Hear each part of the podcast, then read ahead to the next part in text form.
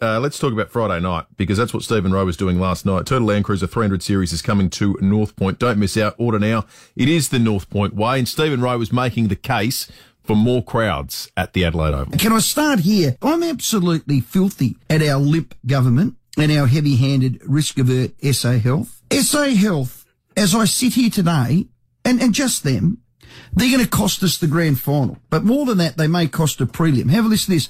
After a number of phone calls, uh, this was my understanding, okay? Last Friday, it was agreed, agreed with all parties. Now, you think of all parties. That's the AFL, that's our state government, who have uh, advice from SA Health, and the SMA for a crowd of 26,500 for Port's home semi, if they qualified. Now, it's not a promised figure. That's the agreed number. So you roll on to Sunday, Adelaide Oval then wins. What do we win? Two semis. Then we renege, and the only other word for it is to renege on the 26,500, and we make it 15,000. Now, I know the AFL's not happy.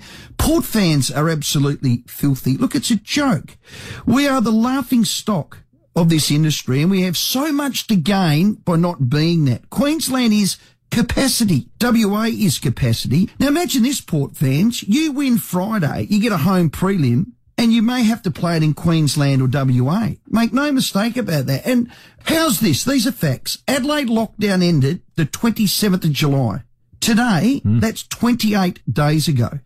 We have had no community cases now for 28 days. Now roll back in the COVID. That was the magic number.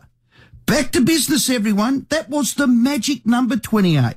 So why in God's name is the Oval capped at 15,000 this Friday? And, and to Mr. Marshall, I mean, I just think you need to revisit this. You need to grow a set.